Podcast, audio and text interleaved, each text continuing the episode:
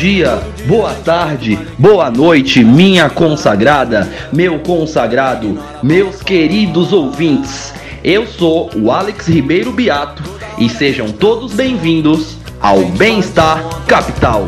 Mas chega um ponto que ninguém mais quer saber. Vocês acharam que a gente não ia falar sobre política hoje? Esse é o podcast dos liberais antilibertários. E editor, já que tu é liberal, libera o play aí pra mim por favor kkkkkk. Tem muita gente se queimando na fogueira e muito pouca gente se dando muito bem. Isso me sugere. Oi, oi, gente. Muito obrigado por todos vocês estarem aqui no Bem-Estar Capital.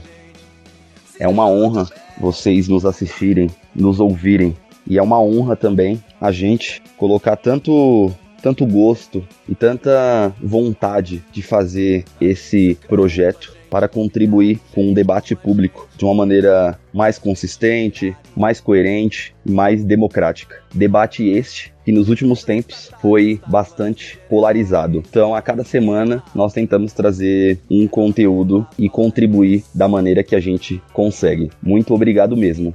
No último episódio, nós comentamos e discutimos de uma maneira mais aprofundada um assunto que é bastante raso quando a gente fala de política dentro da nossa sociedade, que basicamente é a legalização das drogas como política pública. Então, a fim de melhorar esse debate, de responder questões que temos bastantes dúvidas, nós trouxemos o Ivanildo III, que é um advogado e que entende bastante sobre o assunto, para nos ajudar então, se você não assistiu, eu sou suspeito a falar.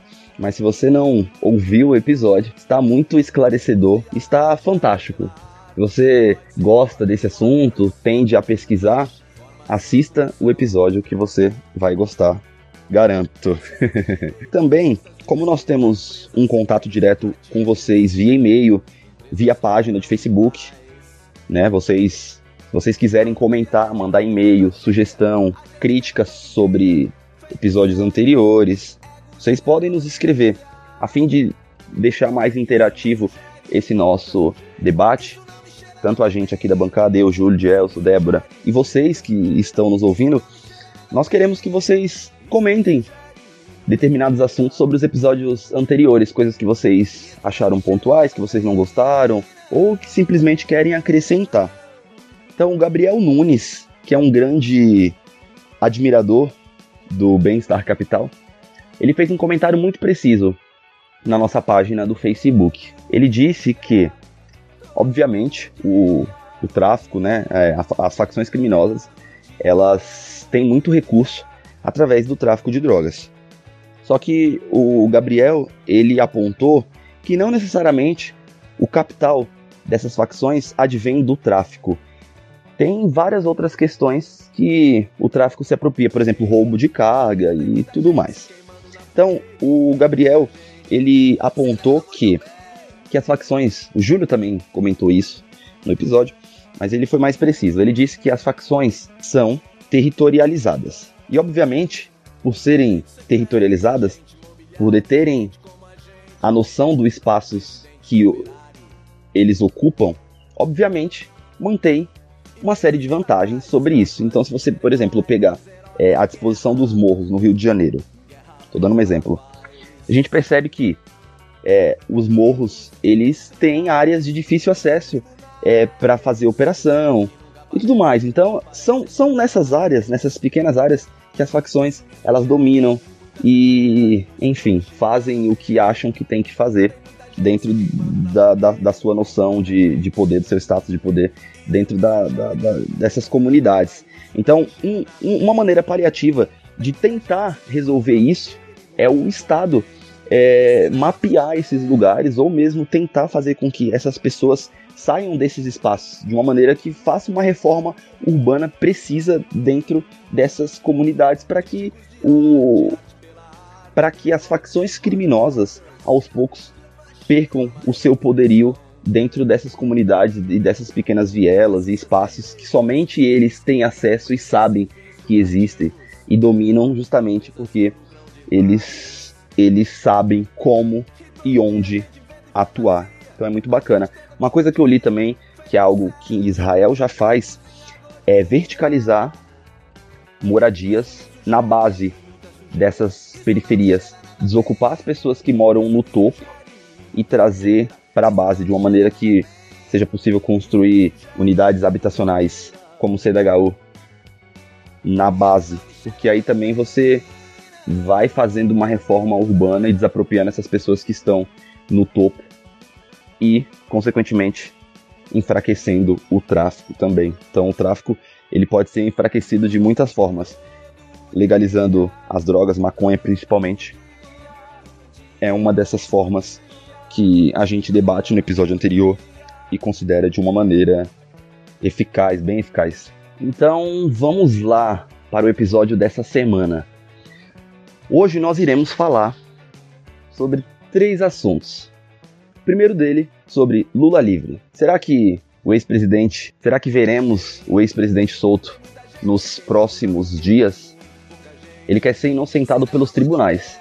Então, será que o STF vai inocentar o Lula, vai cancelar a condução da Lava Jato, né, no caso, na sua condenação?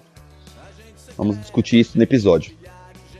Falaremos também sobre esse episódio polêmico do Janot, que diz ter entrado armado no STF para matar o Gilmar Mendes. Será que realmente aconteceu isso? Será que teve algum fim político ou algum, enfim, fim pessoal, né? Podemos dizer assim. E iremos falar também sobre a menina que atirou no garimpeiro, uma menina de 12 anos, uma criança, que atirou num homem que invadiu a sua propriedade. Quem é esse homem? Por que, que essa menina atirou? É correto esse tipo de atitude? Vamos falar isso de uma maneira mais detalhada com nossos queridos Gelson e Júlio.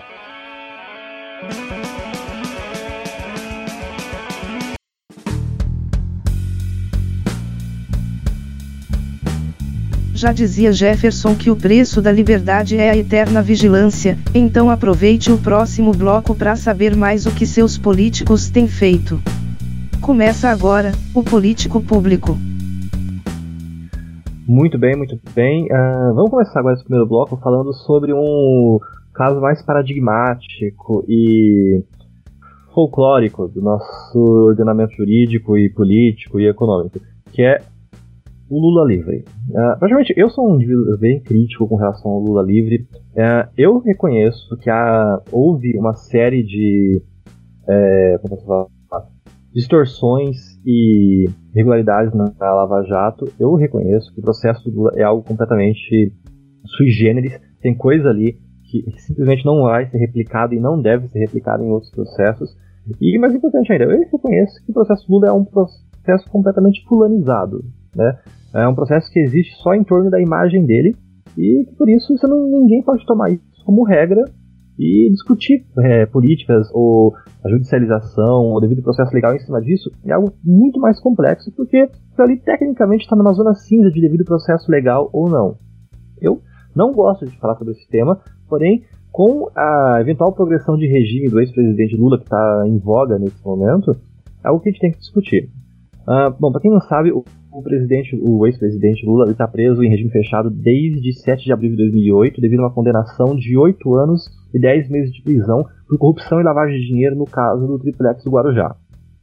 Essa é uma das condenações, uh, é uma condenação entre as várias acusações e processos que, que tramitam contra ele na Operação Lava Jato. Uh, agora, a pena dele não está sendo cumprida em presídio, tá? A pena dele está sendo cumprida na delegacia da Polícia Federal em Curitiba. Ok, sim, ela está sendo cumprida em regime fechado. Uh, outro sim, semana passada, o Ministério Público Federal pediu à Justiça que o ex-presidente Lula progredisse e fosse para o regime semiaberto. É, por que ele vai para o semiaberto? Porque aparentemente, segundo o MPF, o Lula cumpriu os requisitos de tempo e bom comportamento para a progressão de regime nenhuma novidade, isso é lei de execuções penais, eles estão cumprindo a lei, e o Lula tem o direito a esse tipo de progressão, a esse tipo de. É, como chama? Uh, avanço no primeiro da pena. No regime semiaberto, é, ele vai sair da penitência da delegacia de Curitiba e vai cumprir a pena mediante condições com tornozeleira, eletrônica na residência dele e em regimes de é, restrição de direitos. Ele, vai poder, ele não vai poder ir em certos lugares ou certos ambientes, vai poder viajar ou sair do país, mas ele vai ter uma, um grau de liberdade um pouco mais amplo do que ele tem hoje em regime fechado, obviamente. Uh, outro sim, é, a juíza Carolina Lebos, da 12ª Vara de Curitiba, ela determinou que o ex-presidente pague uma multa estipulada de 4 milhões e 900 mil reais caso ele deseje realmente é, dar continuidade no, no, processo de progressão de regime. Esse pagamento de multa é algo que está sendo utilizado ultimamente para como critério de critério objetivo para progressão de regime. As pessoas têm que sanar é, eventuais prejuízos constatados contra a administração pública para poder ter o, é, ter o direito de progredir em regime. Isso é algo sendo muito utilizado, é, não é uma novidade, não é algo que existe só para ele. E agora, se o Lula vai aderir ou não a esse tipo, a essa condição, eu já não tenho é, critérios para dizer. Se vai fazer uma vaquinha coletiva para pagar esses 4 milhões, esses quase 5 milhões, né, 4.900, eu já não sei dizer.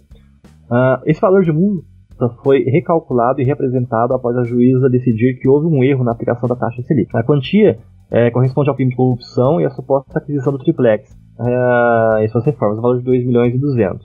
Isso foi em 2009. E mais 35 dias multa, né, que é o valor limitado de 5 salários mínimos. Então, esses 2 milhões e 200 mais os 35 dias multa corrigidos dá os 4,900. Então, essa é a base de cálculo para esse valor que está sendo imputado ao Lula como condição para ele progredir de regime.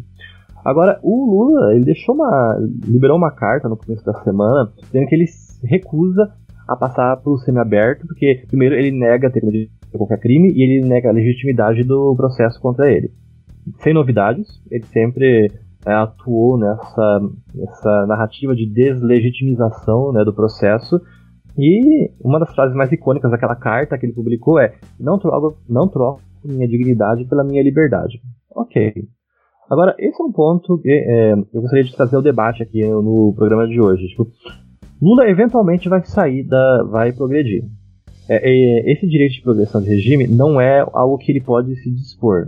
Né? É um direito personalismo, é um direito é, individual. Se uma instituição legítima, que é o Poder Judiciário, determina que ele pode ter parte da sua liberdade de volta, não é o Lula que pode falar que ele não quer sua liberdade de volta. Se ele quer se privar da sua liberdade, ele pode sair e se internar em um ambiente, ou então viver em reclusão. Agora, uh, ele falar que ele não tem o direito, ou que ele não reconhece o direito, eu não acredito que seja o caso. Isso é um direito disponível, todas as pessoas têm direito à liberdade. A questão agora são os requisitos para essa progressão, que é o pagamento desses 4 milhões e 900. Não sei se ele vai fazer, mas eu nem queria tocar tanto nessa, é, nesse ponto. Eu queria mais focar mais uma dúvida, Gelson, já que você está falando nesse assunto. Ele pode se recusar a ficar no regime semi-aberto?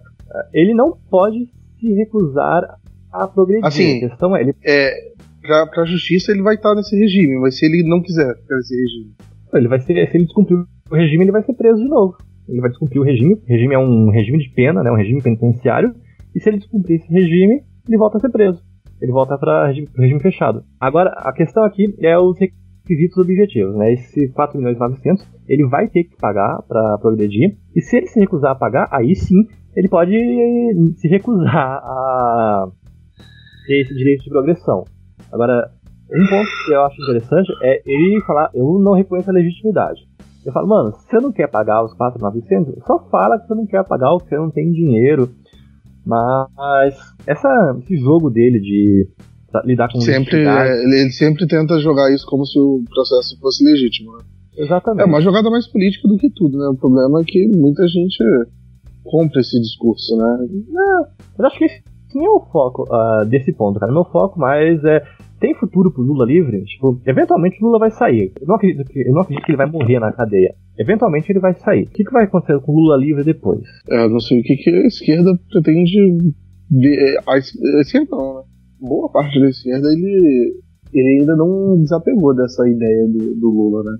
Isso é ruim para você criar novas lideranças, inclusive. O Lula, que mesmo ele tendo muito né, suporte, muita gente gosta dele, ele tem uma rejeição muito grande também. Ele representa uma, uma era do PT que a maior parte das pessoas não querem de volta. Então, eu acho que manter essa narrativa, como foi na eleição, parte do PT continuou na ideia do, do Lula livre, é mais prejudicial do que qualquer coisa. Não, esse é um ponto que eu realmente eu entendo, cara. Tipo, a pauta de Lula livre é algo. Eu acho que ela tem uma certa legitimidade, porque Primeiro, o processo dele é algo sui generis. Você não pode falar que está certo, você não pode falar que está errado. É um processo construído totalmente em torno da pessoa dele. Tipo, é uma aberração.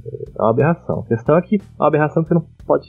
não tem substrato para falar que está certo e nem substrato para falar que está errado. Então, realmente, é algo simplesmente que não deve ser replicado. Ponto. O que aconteceu ali não deve ser regra, não deve se tornar nem.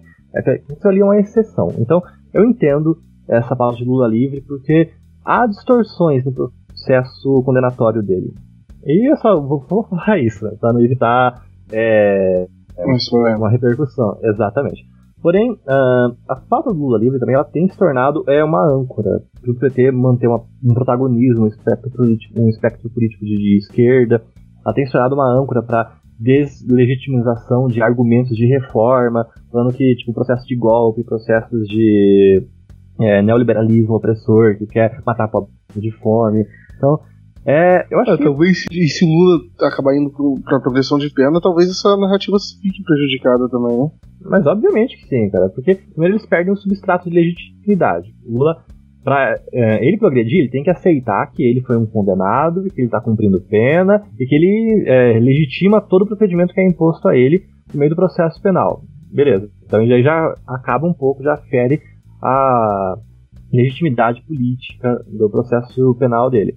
Agora, um outro ponto também: o Lula é, saindo, ele vai ter que começar a fazer política. Ele não vai ter, tipo, ele não vai ter o. Não vai poder sequestrar todo o procedimento legislativo, todo o procedimento político em torno da situação de encarcerado dele. Que foi o que aconteceu. Em 2014, a eleição foi sequestrada pelo Lula. Ah, em 2016, o processo de impeachment foi sequestrado pelo Lula, pelo todo esse nós e eles e etc. E ano passado também o processo foi totalmente o processo eleitoral foi sequestrado pelo Lula em questões de nós e eles novamente. E eu acho que tipo, ele ainda tem. Lula ali, você vê que ele ainda tem bastante influência nessa área, né? Sim, sim. É que foi e... basicamente ele que colocou o Haddad no segundo turno, né, mano? Basicamente. Mas tudo em torno dessa é, personificação. Agora, com o Lula é, ele saindo e tendo lidado de forma democrática, eu não sei até que ponto ele vai ter esse substrato todo. Que agora ele está em uma situação de destaque, né? ele é um perseguido político. Se ele, se ele aceitar sair dessa condição de perseguido político, ele vai ter que se dignar a ser como um ser humano, igual todos os políticos do mundo.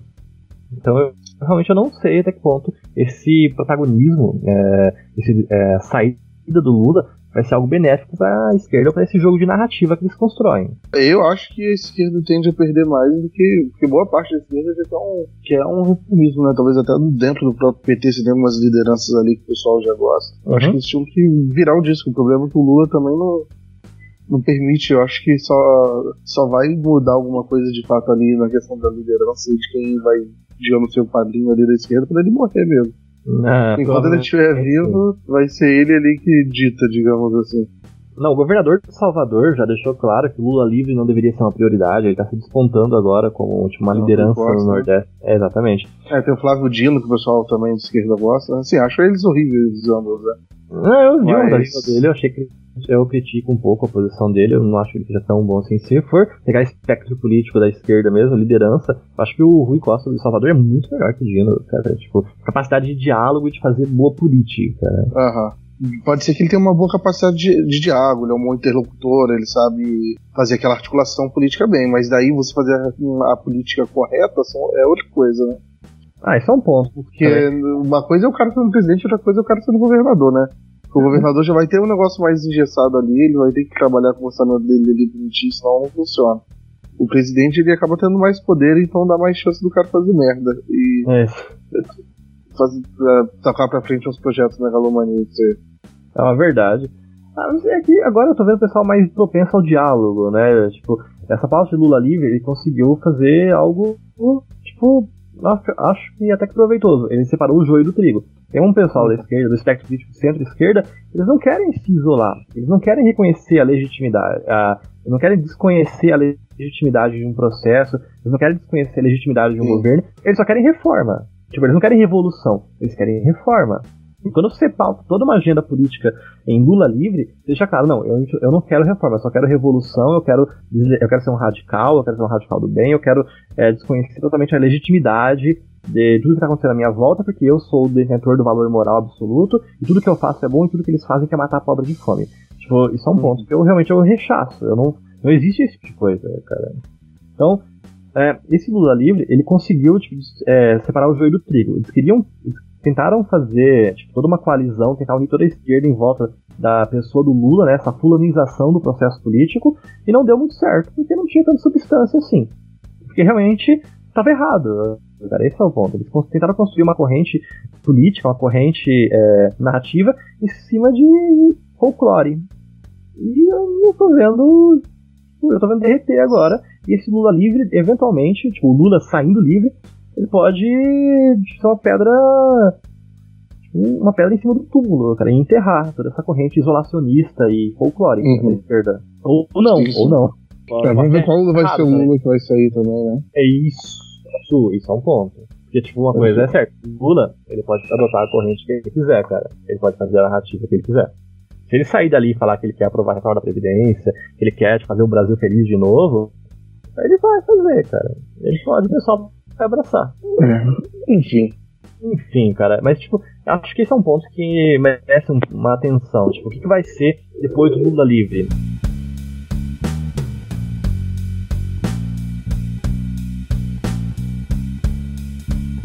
Bom, vamos para o nosso segundo tema de hoje, que é o pedido de busca e apreensão na casa do Janot.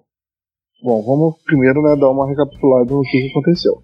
Na semana passada, é, a notícia que o ex-PGR, o Rodrigo Janot, planejou matar o ministro do STF, o Gilmar Mendes, e após isso se matar, tomou conta do debate público no Brasil.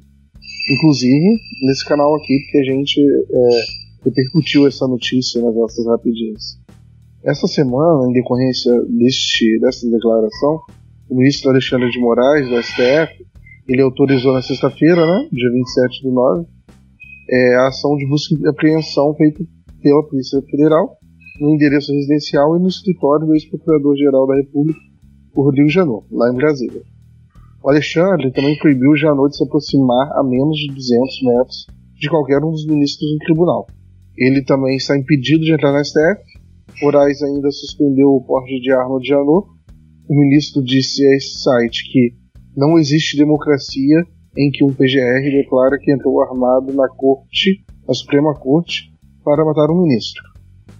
É, em resposta, o Janot disse ao J, né, um site jurídico, que estranhar a decisão da STF, abre aspas, né? Não vejo vinculação entre o objeto do inquérito e as medidas agora adotadas, e não tenho mais prerrogativa de foro para ser investigado pelo Supremo. Fecha aspas. E ele ainda prosseguiu dizendo: é um inquérito anômalo para investigar fake news. A imputação é ofender a integridade corporal ou a saúde das autoridades mencionadas. O fato narrado no livro e nas entrevistas ocorrido há cerca de dois anos e meio não constitui crime, muito menos notícias fraudulentas. É só pontuando aqui pro pessoal, esse livro que ele citou, que o Janot está escrevendo no livro, e ele conta alguns bastidores né, do, da questão da Lava Jato, e ele também aborda, ele co conta esse caso sem citar nomes é, no livro dele, essa questão do Gilmar Mendes, e depois ele, do jeito, declarou que era para com o Gilmar Mendes. Aí, essa questão sobre esse pedido de busca de pensão e tal gerou um debate também no meio jurídico, que é se isso é válido ou não, porque foi onde está o, crime exatamente? É que ele não chegou a ameaçar ninguém. Deu, temos especialistas falando que a ação da STF não é, é constitucional. Mas como tem aqui um querido de Nelson, que ele é né, da área do direito, eu gostaria que ele discorresse mais um pouquinho sobre. Mano, eu acho essa coisa o cúmulo da falta de responsabilidade e compromisso republicano, cara. Tipo, primeiro, eu não entendi ainda o que, que levou o Janot a publicar ou promover esse tipo de discussão. Eu não sei o que levou a ele a disponibilizar esse fato da vida dele. Eu não sei nem se é verdade, tá? Porque pelo que parece, é, ele estava em Minas Gerais no dia que ele disse que ia fazer isso. Então, já estão falando que não é exatamente verdade que a estratégia de marketing para vender livro. Então, mano, é, esse não... era um ponto que eu queria levantar depois, né? Eu é. queria perguntar da legalidade depois qual é o objetivo do Janot, sendo que ele era ex-PGR e ele meio que tá jogando a carreira dele no lixo. É. No sentido de a, a, a digamos, é, é, a carreira mesmo, a fama dele, que ele tá saindo como um ex-PGR, a credibilidade, porque um cara que era totalmente, sei lá, inconsistente, que, que planejava matar um, um ministro do STF. A custo de quê, né? A ideia do livro se parece. A ideia, assim, não que eu acho que seja a melhor forma, porque ele só por si conseguiria vender bastante livro. Mas talvez a, ele declarar isso pode ajudar, né? A tornar um best-seller.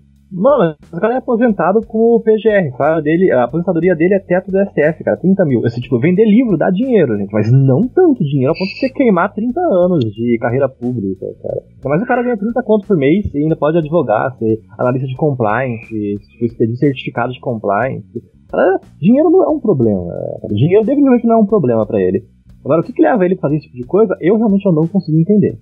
Eu não sei se ele vai ser candidato ano que vem, eu não sei se ele quer algum cargo, algo nesse sentido, ou se ele quer apoiar alguma plataforma de governo, algo nesse sentido, mas eu realmente não entendo o que leva uma pessoa de idade avançada como ele, com um background é, profissional absurdo, a disponibilizar esse tipo de fato da vida dele. Na verdade, eu não sei nem se esse fato é verdade, é verdadeiro, cara.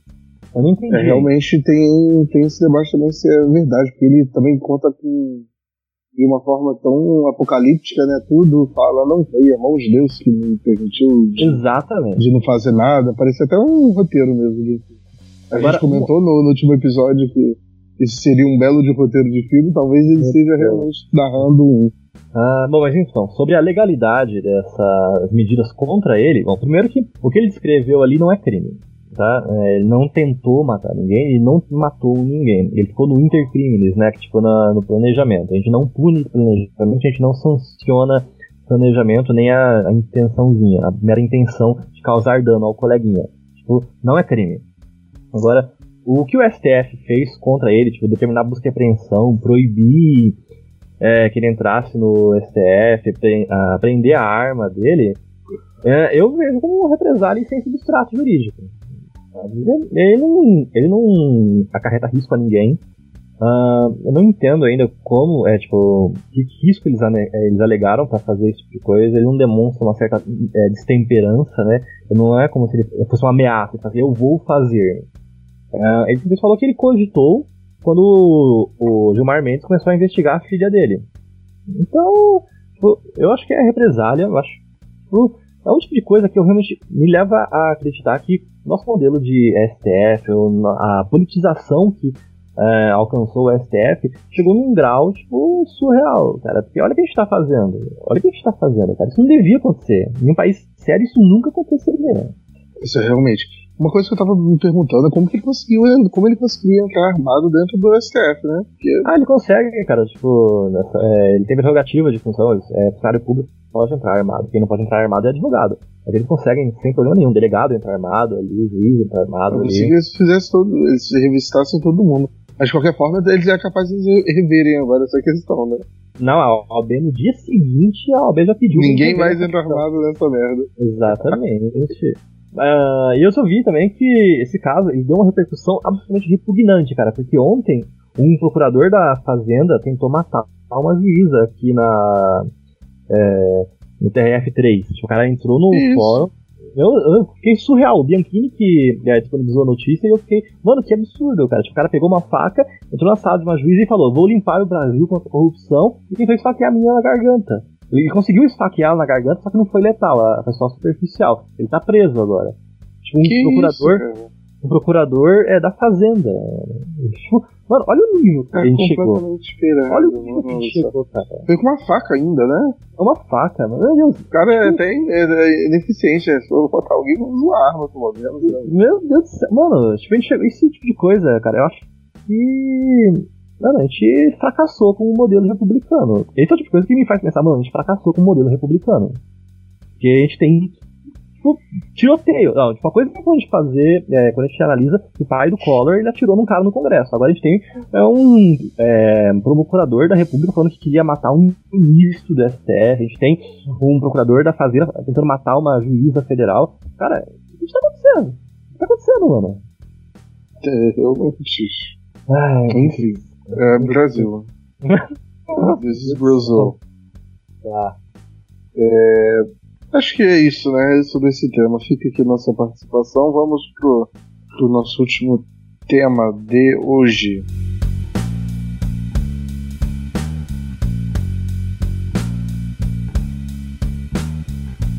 Ah, bom, gente, nesse terceiro e último é, assunto que a gente vai trazer para vocês, é um caso que eu praticamente estou acompanhando por cima, superficialmente, eu não estou a par dos mínimos detalhes, mas aparentemente ele tomou a internet de assalto, né? Uma menina de 12 anos atirou em um garimpeiro de 27 anos que invadiu o sítio onde ela mora com a família, na zona, na zona rural da Alta, a Alta Floresta, a 800 km de Cuiabá, e levou ele a óbito, não é?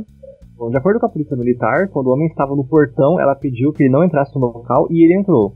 E quando ele entrou, é, ele foi atingido com um tiro de espingarda no braço e outro no abdômen. É, ele contou à polícia que trabalha em um garimpo. Ah, não, ele não morreu. Ele não morreu. Ele contou à polícia que trabalha em um garimpo dos fundos do sítio onde a menina mora. Ele disse que conhece o pai da adolescente e foi até o local para tomar banho. Em seguida, a menina pegou a espingarda e disparou duas vezes contra ele. Ah, o garimpeiro é, contou que correu para a cidade para pedir socorro e foi encaminhado ao hospital regional. Desde então começou esse debate, né, se a menina estava certa, se ela tinha razão em atirar contra o indivíduo, se ele realmente atentou contra a integridade da menina quando ele entrou é, na residência. Vamos lá por partes, né? Esse foi um assunto que eu vi alguma, poucas pessoas criticando, mas esse foi um assunto que a, a divisão foi mais, eu, eu achei, é, individual, uma pessoa ou outra, do que um grupo em si. Eu não vi, tipo, um grupo organizadamente fazendo militância a favor ou contra, é, defendendo ou atacando a menina, digamos assim. Eu vi desde ANCAP defendendo a, menina até gente que é muito feminista defendendo a menina, gente de esquerda, gente de direita, gente de tudo quanto é canto, assim, defendendo a menina, e os quem falam que ela tá agiu de forma desproporcional foi, foram pessoas isoladas também em cada grupo, digamos assim.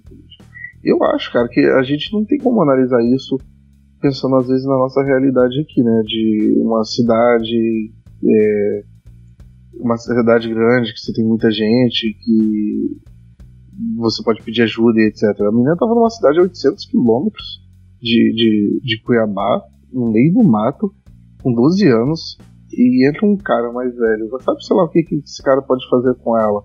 E ela alertou pro cara sair ainda, né? É, segundo o cara, ele era conhecido da família, né? Tudo bem. Mas isso não garante nada, né? Estupro, essas coisas acontecem muito com conhecido mesmo, com, com, com gente às vezes da própria família. Em geral, alguém que, que ela não conhece particularmente. Eu não, não, não conseguiria falar que ela é culpada. Pode, você pode até dizer que ela se precipitou e tal, mas na dúvida, cara, na dúvida, é, é melhor né, ela ficar tranquila. Não, ó, ela, primeiro- ela se proteger. Não, esse é o ponto. Mas primeiro, é muito entender qual a situação jurídica dessa criança. Tipo, primeiro que ela é uma criança. Então, ela não cometeu crime, ela cometeu ato infracional. Sabe aqueles meninos que a gente fala que tem que ser pena de 12 anos, que tipo, é genocida, que não tem é, resposta, não tem como recuperar? Então, essa menina tá no mesmo grupo que, esse, que esses jovens, né, que vão pra Fundação Casa e etc. Ela cometeu um ato infracional, ela não cometeu crime, ela não vai ser julgada de acordo com o Código Penal, ela vai ser julgada de acordo com o Estatuto da Criança e do Adolescente. Ela vai pegar uma pena de no máximo de 3 anos de é, análise, né, de recuperação, e quando ela fizer 18 anos ela vai ter uma ficha é, limpa, porque simplesmente é um ato que ela cometeu em legítima defesa, pelo que parece, né, pela narrativa, e que é totalmente justificado. A arma parece que estava é, é, justificada também, é uma arma limpa, tinha, tinha um porte para ficar em casa, ter essa arma em casa, que é, é, acho que aquele porte rural. Então, simplesmente, em questão jurídica, cara, essa menina não tem muito o que se preocupar. Porque uma menina de 12 anos atira em um indivíduo que queria invadir a casa dela. Ela se sentiu ameaçada e tem toda a razão. Aparentemente, eu não vejo como isso pode ser algo, tipo.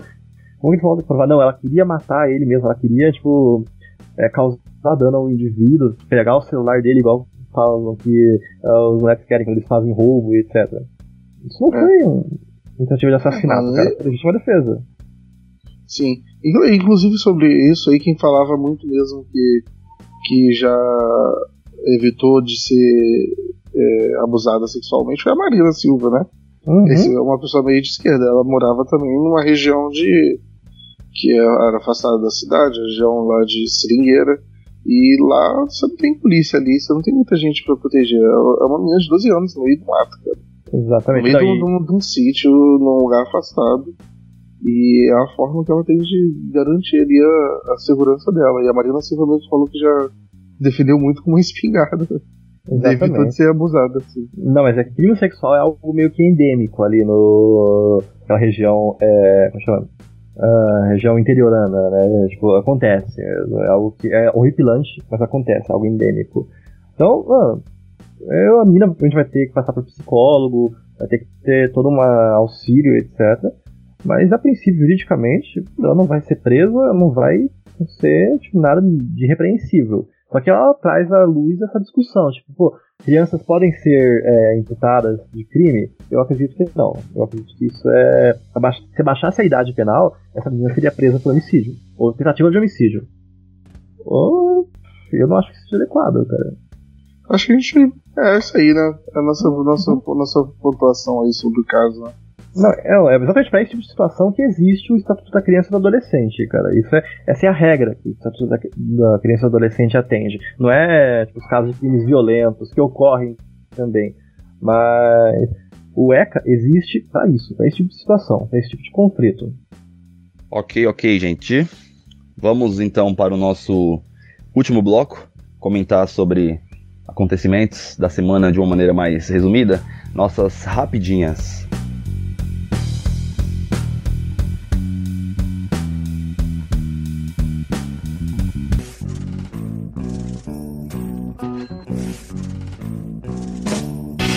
Tem gente que não gosta, mas a gente até que é chegado numas rapidinhas. Rapidinha número 1. Um. Chinesa convence, é até engraçada. Chinesa convence seus 20 namorados a comprarem 20 iPhone 7. Ela vendeu tudo e comprou uma casa. Olha que visionária. Essa notícia é hilária, né, mano? Como uhum. pode? Esse foi mais um alívio cômico mesmo que a gente colocou, mas é, você vê como tá esses tempos modernos, né? E às vezes o pessoal tem as web namoradas aí, ó. Então, cuidado, hein, galera. Às vezes a sua web namorada tem diversos web namorados também. Vocês estão contando coisas aí pra ela. E olha que ela. E realmente, né? 20 iPhone 7, quanto custa um iPhone 7? De 5 mil reais? Cara, acho que uns 6 mil reais, cara. É tipo. 6 mil é... reais? Aham. Uhum. Dá mais 100 mil reais, ó. Dependendo do lugar da China. Exatamente. Não, e detalhe, que lá imóvel, tipo, é algo realmente barato, cara. E se você pegar tudo em conversão de dólar, putz, ela deve ter comprado uma puta casa. Realmente foi muito inteligente já.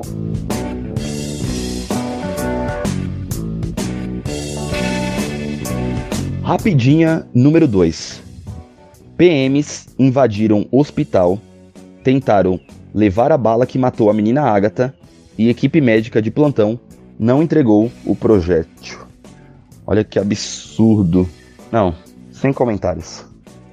Tá, nesse caso aqui da PM invadir o hospital, bom, a gente entende que a PM é uma instituição de segurança, que tem uma obrigação, etc. Mas, a PM também é uma organização muito corporativista.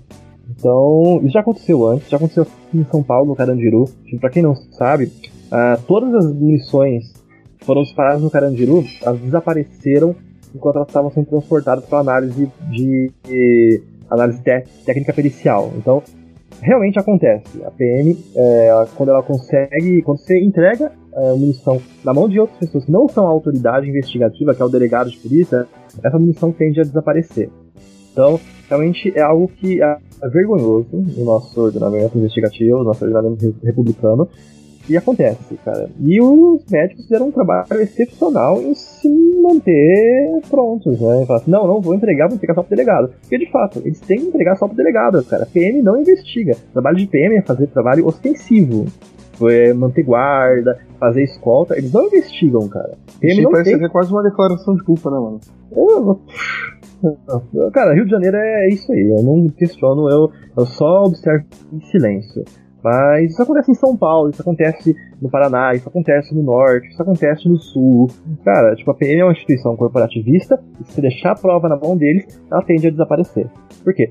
Porque primeiro que você não tem que entregar a prova pra mão deles, cara. A PM não investiga. PM não Principalmente se investiga. eles tiverem, ou se tiver a possibilidade de que essa prova prove que eles têm parte de culpa. Exatamente. Mas ó, a coisa certa, é, a coisa que é muito bom deixar claro, é PM não investiga. Quem investiga? Delegado de polícia e Ministério Público, eventualmente. Mas PM não investiga. Então PM não tem que fazer esse tipo de coisa, cara. PM simplesmente não tem o direito de fazer esse tipo de coisa.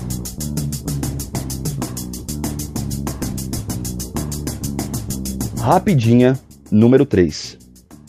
Projeto de lei queria limitar comissão cobrada por Uber 99 e Cabify. Ai ai. Gente, tipo, tabelar preço não dá certo, tá? Só pra vocês saberem. Tipo, não tem. Tem alguns anos já, né? Exatamente, cara. Tabelar Que, preço que não isso não funciona. É, então, Como pode? sei, E cara, é incrível às vezes como as coisas estão funcionando bem, cara. Por que os caras ficam brincando tanto em sempre tentar arrumar mais alguma coisa na questão? Tipo, o Uber 99 tá funcionando tranquilo. Deixa os caras, não arruma mais problema. Gente, Cada hora eles inventam uma coisa diferente, cara.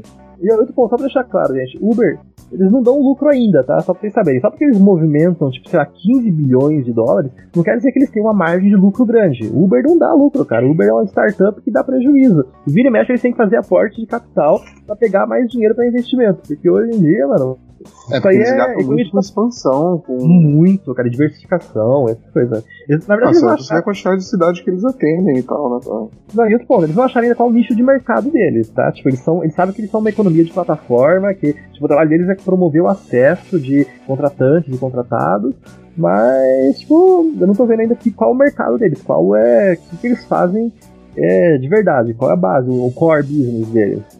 E nisso eles movimentam grandes fortunas, a margem de lucro deles é ridícula ou inexistente, e só porque eles movimentam grandes fortunas, o pessoal acha que tem que tabelar preço. E, gente, não tem, cara. Não tem.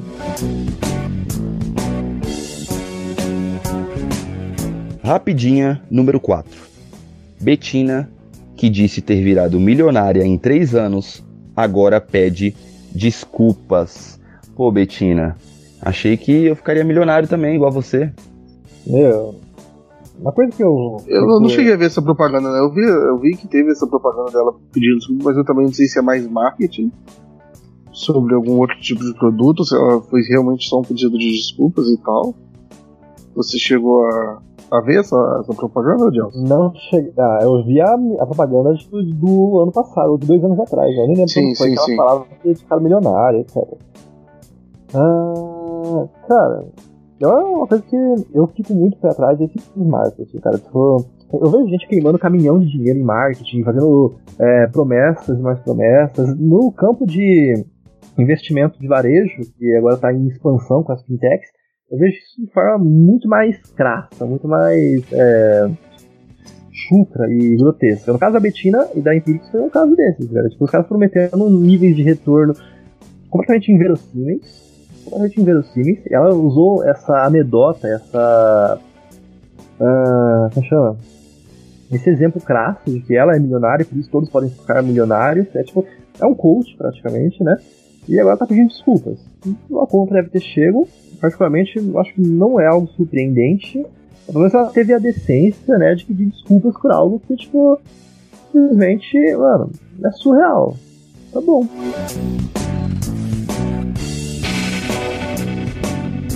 Rapidinha, número 5. Se lei resolvesse problema da sociedade, seríamos o melhor país do mundo, diz deputado Tiago Mitrô. Verdade, né, gente? Nenhuma mentira. Mano, esse ponto do Midwood é algo que o Brasil tem que começar a se tocar, cara. Tipo, a gente faz lei pra tudo. É, a questão aqui.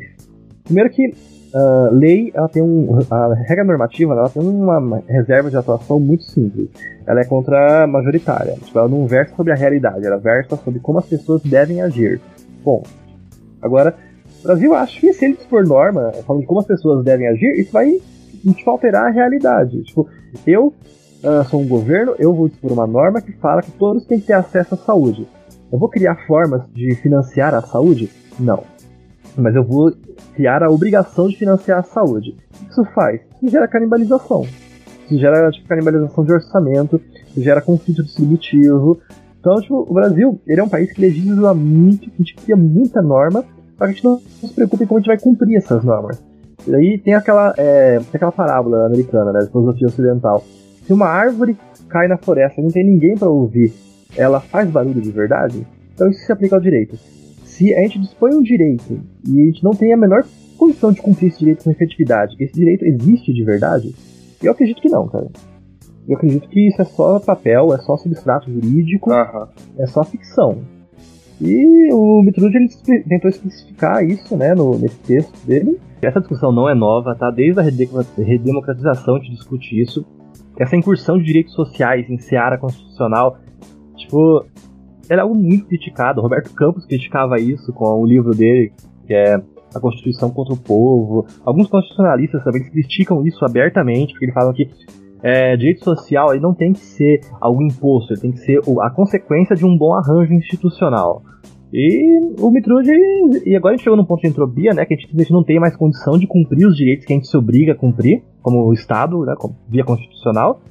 E o Mitrud deixou isso claro no texto dele, cara, tipo, ó, nor- ficar criando norma, ficar regulando, regulando conduta, é algo legítimo, é algo possível, a questão é que isso não faz tipo, dotação aparecer, isso não cria valor, isso não cria riqueza, isso não torna o cumprimento de direito possível.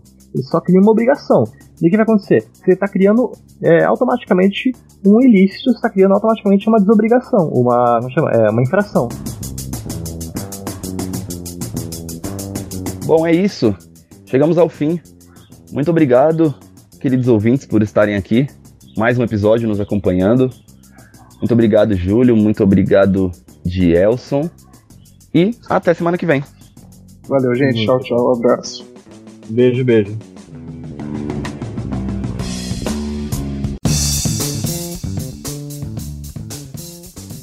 A fim de melhorar a qualidade do nosso podcast, investir em publicidade e pagar o agregador para manter o áudio disponível 24 horas por dia para todos vocês, queridos ouvintes, nós, do Bem-Estar Capital, temos um financiamento coletivo, sendo possível doação a partir de um real. Digite www.padrim.com.br barra liberais antilibertários e nos ajudem da maneira que vocês quiserem e puderem contribuir. De antemão, gostaria de agradecer a todos os padrinhos que já estão doando e estão acreditando no nosso debate de maneira consistente e coesa. Lembrando que se você ainda não faz parte do nosso grupo político que nasceu no Facebook, ou se você ainda não curte a nossa página, procure lá, Liberais Antilibertários, e entre para contribuir com discussões sobre política, economia e filosofia. Estamos disponíveis em vários players online: YouTube, Spotify, iTunes, Deezer, Addict para Android, Castbox e SoundCloud. Se vocês quiserem ter um contato mais direto comigo, Alex, com o Dielson, com o Júlio ou com a Débora, tiverem críticas a fazer, sugestões, enfim, quiserem mandar um texto, alguma declaração de amor, mande um e-mail para liberaisantemudo libertários@gmail.com que responderemos com muito carinho. Acharam que eu não voltaria? Aqui estou, meus consagrados. Obrigado pela audiência. Lembre de recomendar esse podcast aos amigos. E não se esqueçam, a agenda republicana vive.